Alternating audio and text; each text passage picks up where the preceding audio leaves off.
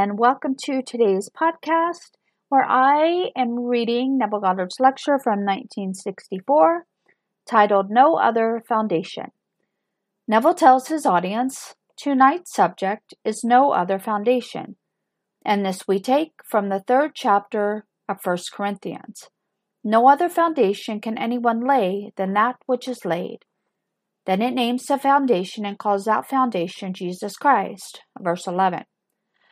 So when you hear the words, you might think of a man, something outside of yourself. The whole vast world does. I know the Christian world does, and the Jewish world does. The Christian world accepts this outside leadership, called Jesus Christ, and the Jewish world cannot accept Jesus Christ as the Savior of the world.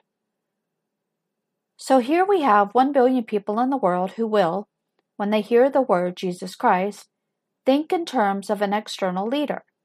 And yet, this is the foundation of the world. Now, what is the foundation? No other foundation can anyone lay than that which is laid, which is Jesus Christ. May I tell you that this inform- or that this foundation, Jesus Christ, is your own wonderful human imagination. That that is Jesus Christ. Let me now turn to a chapter that is not read, not very often. It's from the first book of Samuel, the eighth chapter. The people of Israel demand a king to rule over them. And so the prophet turned to the Lord and made Israel's request. The Lord said, Give them what they want. They want a king to rule over them. Give it to them. For they have rejected not you, they have rejected me. Give them what they want. They have rejected me. They have not rejected you. But warn them solemnly what is going to happen to them by their choice of a king to rule over them. And then this is what the prophet was told by God to tell them. First of all, he will take your sons for the army, your daughters to become the cooks and the servants of the king. He'll take your property, he'll take your money, he'll take everything that you possess. And when he's taken everything, then he'll take you. And in that day you will cry out to be saved from a king of your own choosing, but then I will have no ears to hear you. After he has taken everything, you will cry to be saved from what you yourself decide on, and I will have no ears to hear you. Verse 418. Look into the world today, and men want some external leadership, someone to lead them into paradise on earth. Then dictators rise, and here is the man to save the world. The first thing he does gets them all into the army. They had no desire to be in the army. Then he appropriates and confiscates all property. Then he takes their money. He takes everything and reduces them to slavery. And then they cry, and there's no one to hear their cry. This is eternally true as long as man thinks in terms of some external leader that is God. The only God is I am, there is no other God. When I go to the point of Israel and they ask me, Who sent you? What should I say? The voice came back, Say unto them, I am sent you. Just I am sent, I sent you. When I say to them, I am the one sent by the God of your fathers, the God of Abraham, the God of Jacob, the God of Isaac, or Isaac. What then must I say? Just say, I am has sent you. Exodus 3:14. There is no other foundation in this world for anything, I don't care what it is. If you think some leader outside of yourself can save you, then you think in vain. You are simply building up a picture in your mind's eye which will lead you into a certain group that will one day want some dictator or something outside of self to lead you into some comfortable world. There's no being outside of self that could ever lead you into what you want. The only God in this world is your own wonderful human imagination. When you say I am, that's God. Well, now, how will I go about proving this? There's nothing but God. Well, you can prove it. Dare to assume that you are now the man, the woman that you want to be.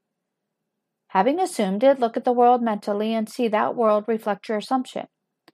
For if I am now the man that I want to be, I have a frame of reference, you, and others that I know across this country and in other parts of the world. And if I am the man that I want to be, and dare to assume that I am it, they would know it. They would know it by the grapevine. Things would get around, and they will become aware that Neville became the man that no one would ever dream that he could ever become. All right, so they would gradually become aware of the man that I am now. So now, not waiting for them to become aware of it, I let them see it now. I dare to assume that I am now that man that I want to be. And if in time I become it, and they become aware of it, haven't I found the foundation stone? Are we not told, all things were made by him, and without him was not anything made that was made? John 1 3. Well, I think now of something not here. I think of it, the very act of thinking of it. Isn't that an action that is creative? While the Bible recognizes only one source of a dream, whether that dream be a daydream or the dream of the night, all dreams and all visions proceed only from God. They have no other source of a dream. Well, I now think of something that is not here, and I enact in my mind's eye a lovely drama implying the fulfillment of a dream. Well, that's a dream, and the Bible recognizes only one source of any dream, be it a daydream or a night dream. Well, haven't I found God? If God is the only foundation stone out of which all things come, and I have just discovered the source out of which my dream came, haven't I found him?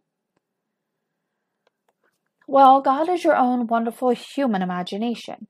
If you're not willing to accept it, and like the children of Israel in that eighth chapter of the first Samuel, you insist on an external leadership, all right, that's your privilege, verse 10. But I must warn you. So he said to the prophet Samuel, Warn them solemnly of the consequences of their choice, but grant them exactly what they want. They want a leader outside of themselves? Give it to them. You can't take it from them, but warn them of the consequences of their choice.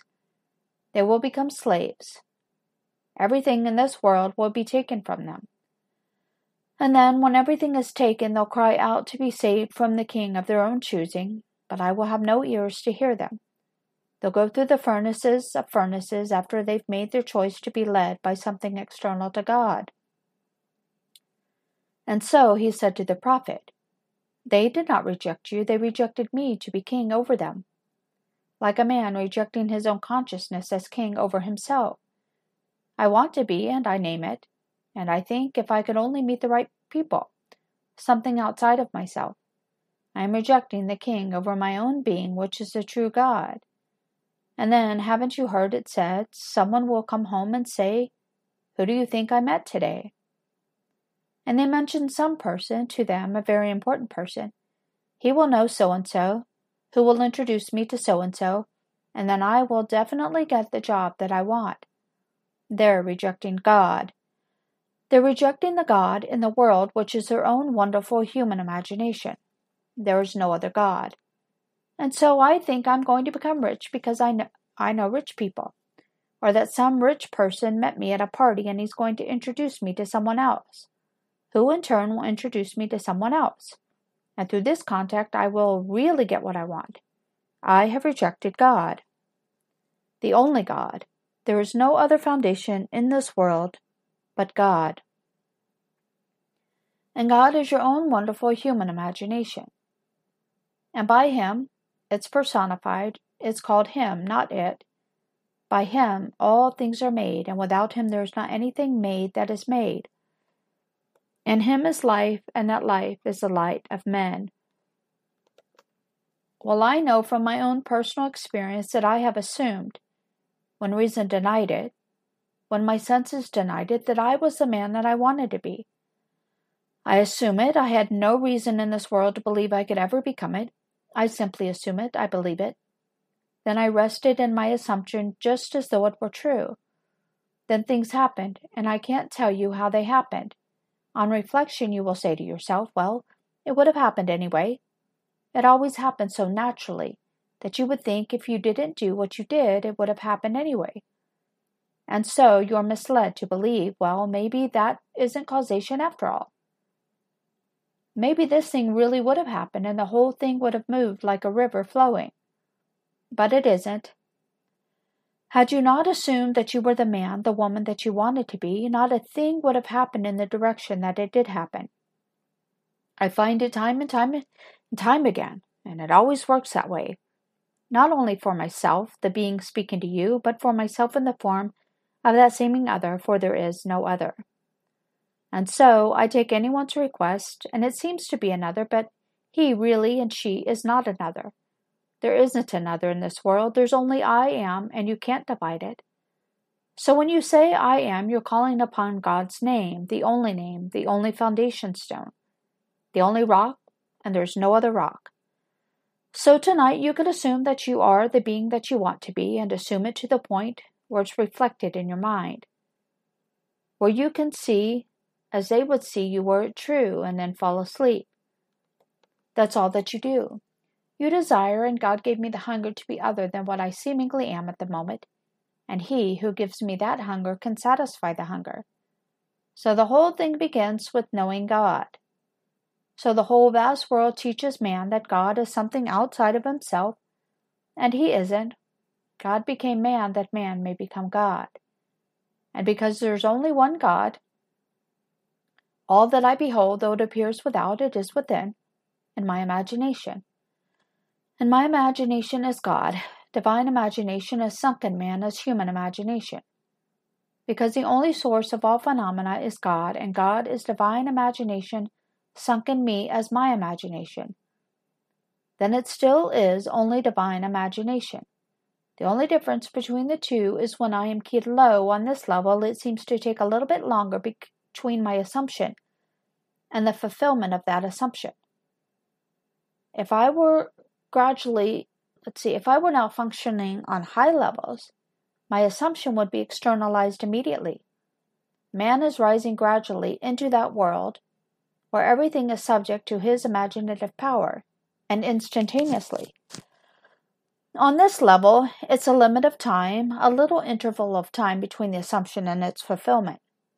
So I don't care what has happened to you this day and how dark this day looks, believe in God and the only God, and I mean this, the only God is your own wonderful human imagination. There is no other God. But may I tell you, when you meet your imagination, you're going to see it personified as yourself, the most glorious being you've ever seen. You're going to meet yourself one day. When you meet him, you've seen, or you've never seen such beauty, such a joy, such radiated strength in your life as yourself made visible. Because God is a person, and you'll meet him. And it's just like you, raised to the nth degree of beauty, majesty, strength, courage, character, all the pronouns in the world you can think of that are great. Like mercy, pity, peace, love, all embodied in one being, and it's just like you. You'll meet him, but it's all your own wonderful I amness. So you can start this night, start tonight and test it. It will not fail you, but you've got to test it. If when you leave here this night you think, well, now that's all, that was all right, but I still am not going to take my chances because I do believe there must be something other than myself, some other God, and so I'll try it, but I don't want to blaspheme against God. I was taught to believe in some God other than my own consciousness, and that man tells me that God is my imagination. That is difficult to grasp. It's so much easier to believe that God is something outside of the priests and the rabbis and the ministers of the world we talk about. It's so much easier to believe in that kind of a God and hope that He will look upon me and see me in a good light, and then have compassion upon my weaknesses, and then grant me what I want. It's much easier to believe in that kind of God. But I tell you, there were those who believed in that God, and you read it when you go home, it's a very short chapter, the eighth chapter of 1 Samuel. Oh, do read it, not more than a few verses. Go and tell them, Samuel, the consequences of their request, but granted. They have not rejected you, they have rejected me to rule over them as king. They will not accept the God which was revealed to them in the very second book of the Bible. For Samuel comes forward, or comes afterward, I'm sorry, in the second book of the Bible.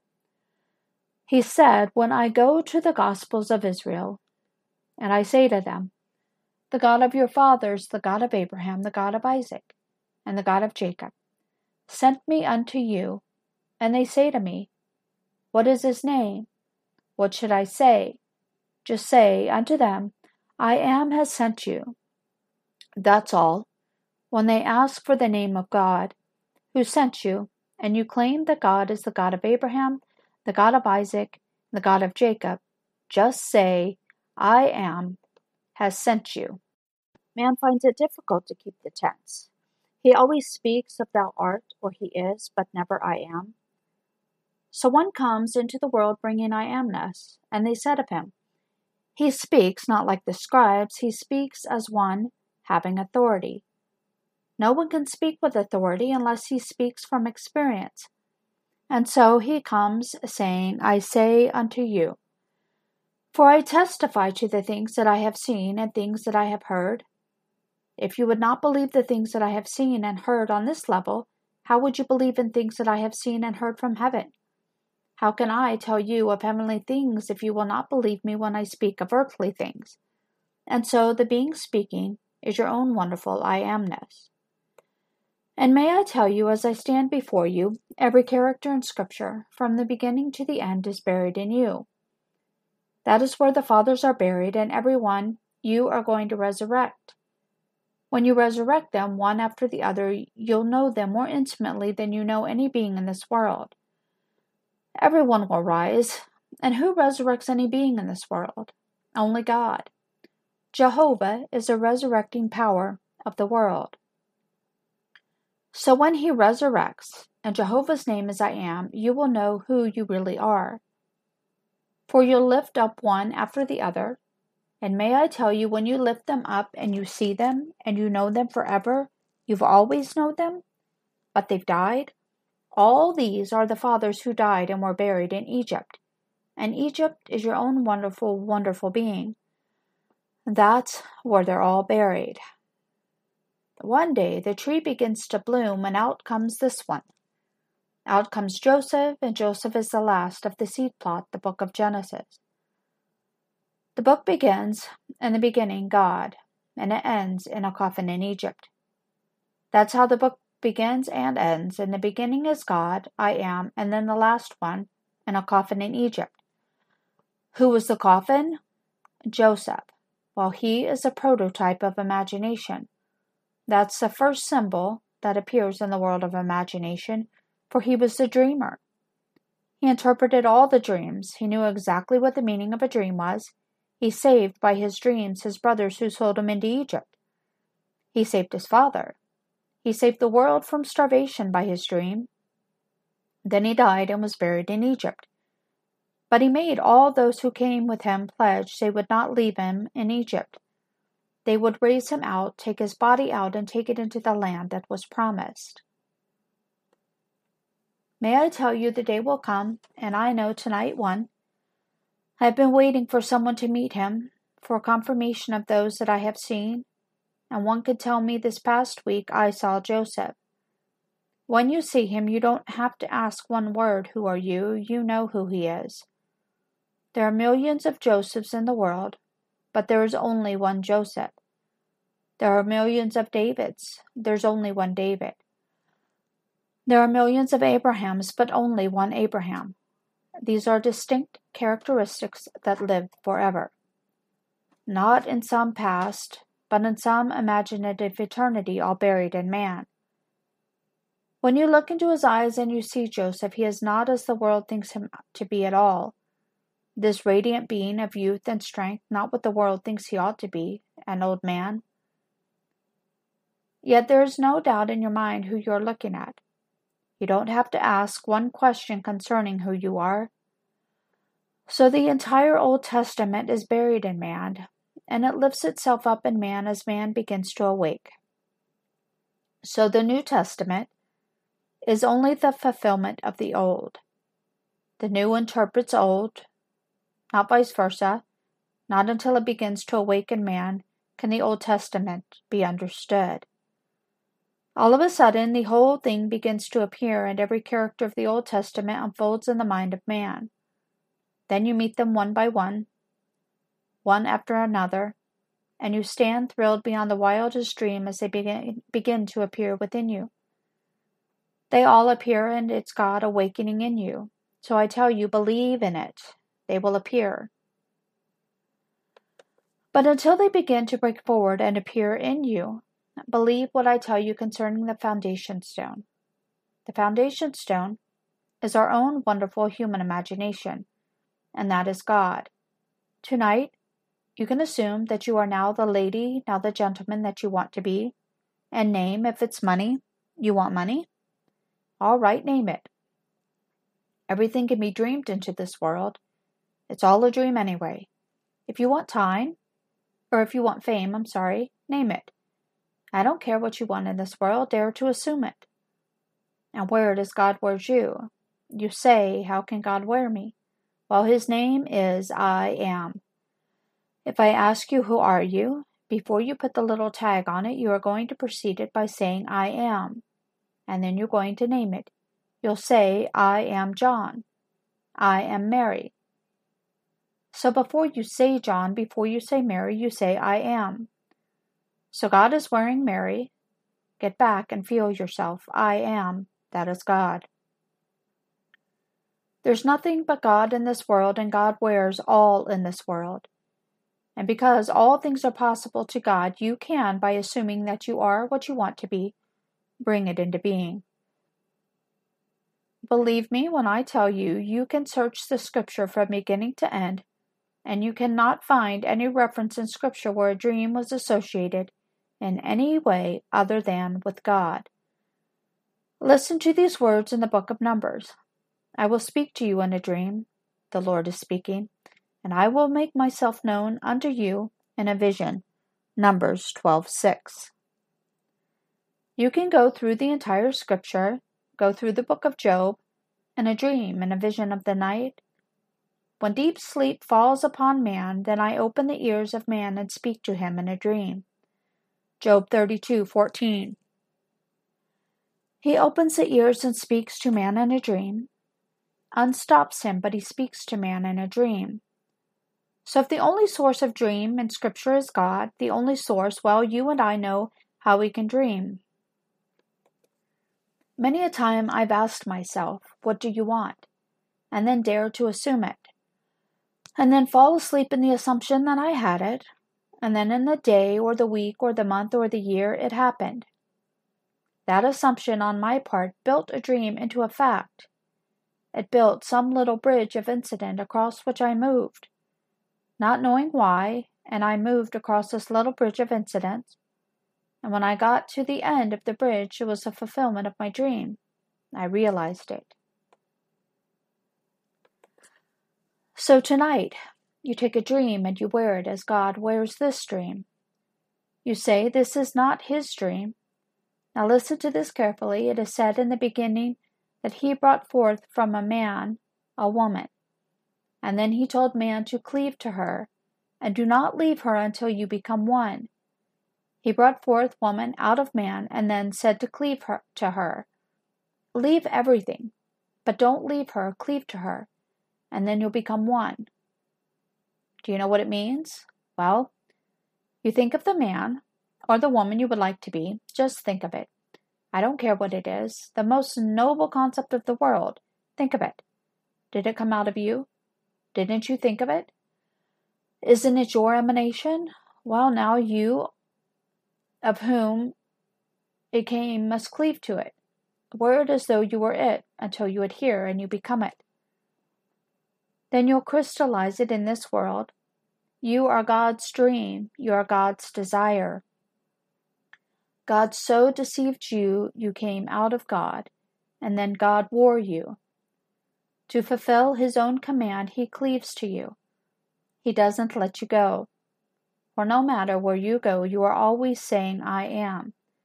No matter where you go in this world, you say, I am. You never point to something other than yourself and speak of it as I am. Wherever you are, whatever you're feeling, you say, I am poor, I am rich, I am known, I am unknown, I am wanted, I am unwanted, I am weak, I am strong. No matter what you are saying, you are saying, I am. And that is God, and He's wearing it. Well, now you think of someone or think of something that you want to be in this world and wear it as God wears you. Cleave to it as God cleaves to you.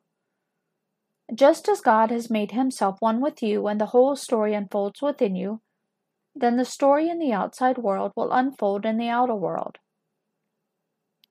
Whether it be health or wealth, or being known or being unknown, it all unfolds in the same way that you will unfold based upon God's eternal plan. You can't fail if you try it, but you've got to operate it. We are the operant power. It does not operate itself. We and we alone operate it. And so there is no other foundation but God, and that foundation is your own wonderful human imagination. When you say, I am. The day will come, and I've experienced it, so I'm not theorizing. I'm telling you what I've experienced. All the characters of the Old Testament, they all appeared before me, and I know the relationship between us, every one. The great one that comes at the very end is David. When David come, or comes, God's only begotten Son reveals me as God. It takes the Son to reveal you as God the Creator, so God's purpose is to give Himself to you but so give himself to you that you have no doubt of that gift. God so loved you, he gave his only begotten Son to you as your Son. And so the Son appears and calls you Father. When you see him, you have no doubt as to who he is. But all the others come, everyone will be resurrected, for you must resurrect every being. And the only power in the world that resurrects is God. Listen to these words carefully. Man is reborn by the resurrection of Jesus Christ from the dead. He is reborn by the resurrection of Jesus Christ from the dead. 1 Peter 1 3. Well, who is Jesus Christ? It's God. And Jesus Christ is your own wonderful I amness.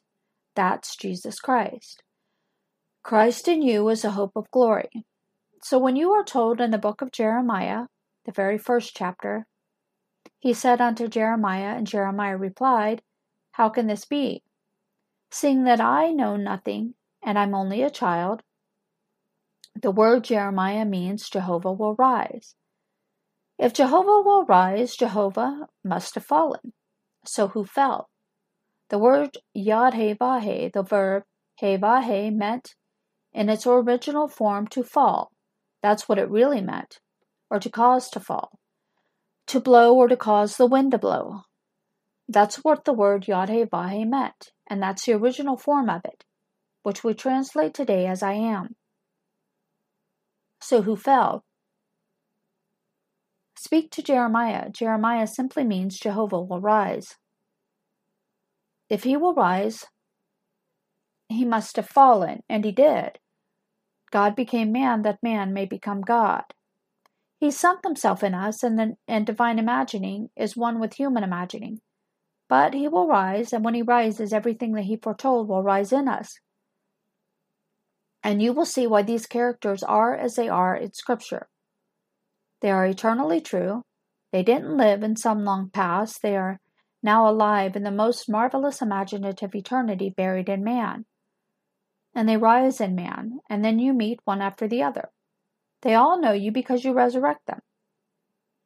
When you meet Abraham, he knows who you are. You are the God who told of the story of Abraham. When you meet Joseph, you know who he is and he knows who you are. You're, you're the God of them all, God of all the fathers. Then you meet David, and David knows you and calls you Father. And that's the end of it. But every one of them you meet, they're eternally true, and this play goes on and on because in every child born of woman, God's eternal play is buried. And then it takes root and it grows. Then comes that moment in time when the fullness of time has come and it begins to take flower. And then, or and the beings appear as the flowers appear. These are eternal characters that appear, and you meet them one after the other. When the last one has come, you depart from this wheel of recurrence. I would not deceive you. I would not for one moment mislead you. I am speaking from experience. I tell you what I personally have experienced. I did not hear it from a man. I didn't read it in a book. I am telling you what I know, and I tell you what I experienced and share it with you. Buried in everyone is the Old Testament, and the New Testament only explains it. because everyone will awaken in you in the Old Testament, then you'll understand the key given to us in the New. And it's not some being, one unique being of unnumbered centuries ago. No, it's you. You are the Christ Jesus. And you unlock the scriptures. Scripture must be experienced in me. He said, Scripture, I've come to fulfill it.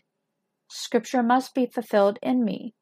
And they didn't understand it. There was only an Old Testament, and he said the Old Testament must be fulfilled in me. How could the Old Testament be fulfilled in you when you came after the Old Testament? For we are told there were 400 years between the last book of the Old Testament and the first book of the New. That's the perfect number, 400 years. And 400 is the cross. It's the tau, the 22nd letter of the Hebrew alphabet. And there must be between the last book of the Old and the first book of the New 400 years. So I've come, I've borne the cross, I have come then to interpret the Old. The Old interprets itself. It awakens in me. And you tell it to everyone who has ears to hear. Some will hear it and believe it, and some will hear it and reject it. But nevertheless, you tell it. So between the two books, there's the interval of 400 years, which is symbolized by the cross, the Tau. As the whole thing unfolds, you know you are on the end. But you also know don't judge anyone who rejects it. Everyone will eventually accept it, so don't judge them. Leave them alone because you were just where they are at one time in your life. Every person who would now cut your head off for saying what you say, you were in that same state once upon a time. Only I plead with you this night to read that eighth chapter of the first book of Samuel. Samuel.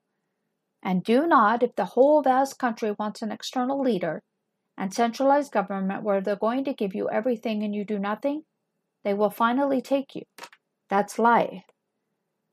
Take a simple little thing here, like here in Cuba, they all say the world. Don't you recall Ed Sullivan's picture?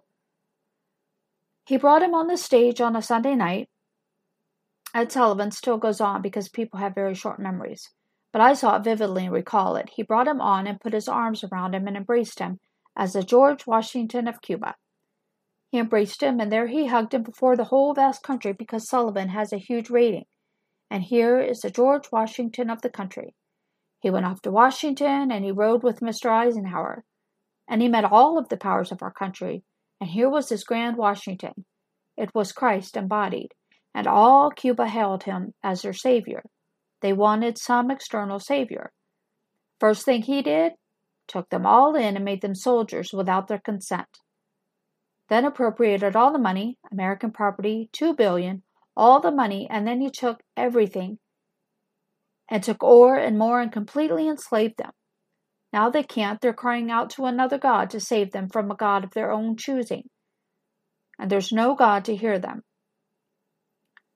So I ask you not to let yourself be led into that blind alley. The only God in this world is your own wonderful human imagination.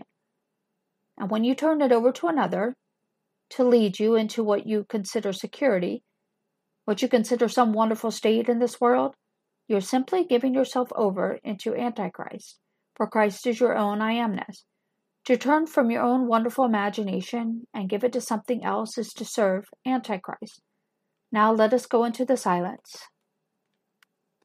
All right, so there we have Goddard's lecture titled No Other Foundation. So there is a question and answer section. Uh, feel free to go to uh, the resource page on my blog. The link is down below and download a copy of the lecture. I have uploaded them. Uh, thank you again for joining me, and I will see you in the next uh, in the next episode. All right, bye now. Have a great day.